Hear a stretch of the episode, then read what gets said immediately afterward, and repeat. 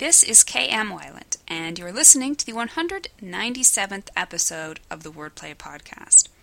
The thing about taking a vacation is that you usually need two weeks just to catch up from the vacation. Even a staycation, like the one I gave myself a few weeks ago, can end up leaving lots of catch up to be done. So that's what I've been up to this week. Aside from having a blast with storming, keeping up with emails, etc., and editing the annotated Jane Eyre, I'm also working with the great team at Varick Design to overhaul both my websites with the help of all of your responses to last month's poll. So, hopefully, I'll have something new and exciting to share with you on that front soon. The May issue of my e letter hit inboxes last week. It included the usual roundup of inspirational quotes, creativity jumpstarters, and helpful links, as well as the article Reinforcing Your Character's Personality, and my response to a subscriber's question about making the right choices for your story. If you're not receiving the e letter and would like to, you can sign up for my mailing list on my website at kmweiland, that's W-E-I-L-A-N-D dot com slash mailing list.php. You can read back issues online at kmweiland.com slash eletter-issues.php.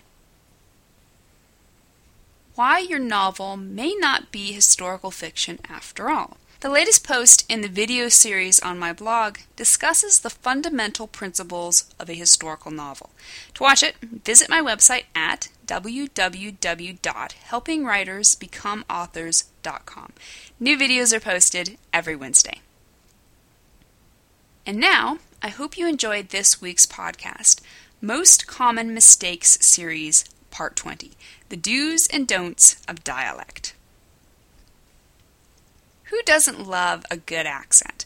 British, Indian, French, Spanish, Irish, Australian, South African, and Japanese actors, among many others, all bring added spice to their roles on the American big screen.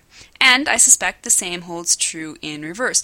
When I visited Australia several years ago, someone told me she loved my accent, which was a total mindbender for me. Exotic settings and unusual characters are one of a writer's most enjoyable opportunities in fiction, and sometimes these opportunities will allow our characters to speak in foreign languages, dialects, or accents. So far, all is cool, but too often writers get carried away with their accents.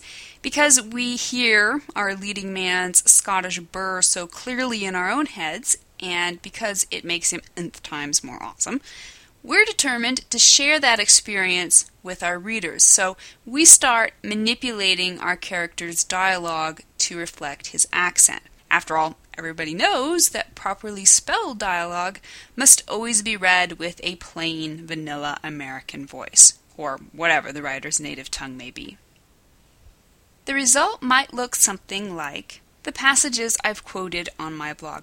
Obviously, this is something that's impossible to convey via audio since it's totally about how the words are spelled and therefore how they look on the page. So, if you're able, take a second to hop on by my blog at helpingwritersbecomeauthors.com and look at the example dialogue snippet to see how not to write Scottish and French accents. Assuming that you've taken a peek, let me ask you this.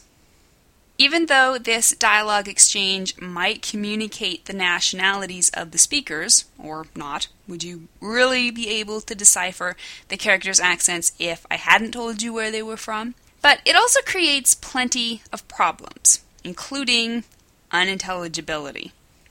Were you able to read that dialogue at a glance, or did you have to stop and sound out each word?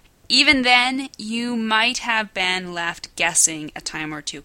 When we interrupt our readers' experience of our story and force them to think about the way the words are put together, we're just asking for their suspension of disbelief bubble to pop. And then we have to consider ridiculousness. Do these characters come across as fascinating or just cartoonish? By forcing readers' attention onto the pronunciation rather than the words themselves, we're robbing our characters of their personal power. Is it the way they say their words that makes them great characters, or is it the words themselves? And don't forget about unreality. Should you happen to be intimately acquainted with Scottish or French speakers, I'm going to guess you probably snorted your coffee as you rightfully determined that my knowledge of these accents only stretches as far as my film going acquaintance with Gerald Butler and Marion Cotillard. You can't fake mastery of a dialect on paper any more than you can in real life. Finally, you have to consider the distraction factor.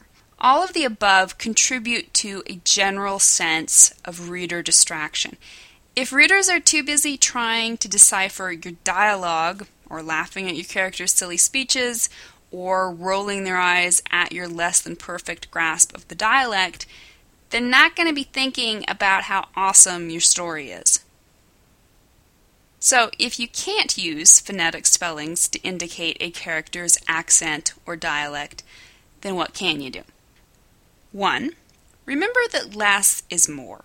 Readers are smart. They don't need much encouragement to get the idea that your character talks like Jackie Chan or Helen Mirren. Sometimes just mentioning your character's nationality will be enough to help readers hear the proper accent when reading your dialogue. 2. Rely on the rhythm of the language.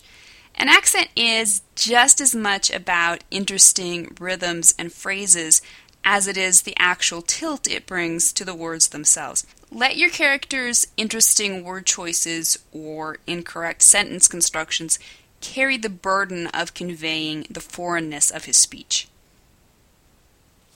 3. Use the occasional phonetic misspelling. One or two phonetic misspellings aren't likely to trip readers up, but go sparingly. You're not going to want to get much more radical than leaving off a G here and there. Four, don't micromanage. The reason some authors are so adamantly attached to the idea of presenting dialect syllable by syllable is that they love their character and they love that their character speaks with an accent. And they want readers to love that character just as much for just the same reasons. But, and trust me on this, if you've done your job right, readers will love your character just as much with or without the accent. In fact, if the accent is done poorly, they'll definitely love him much more without it. So jump on back to the blog to take another look at our original dialogue example, but without all the undue attention on the speaker's accents. Now, wasn't that much easier to read didn't the characters come across more clearly? And didn't you still get the gist that the characters were foreign, both because the narrative told you they were, and because each line of dialogue included a dialect specific word?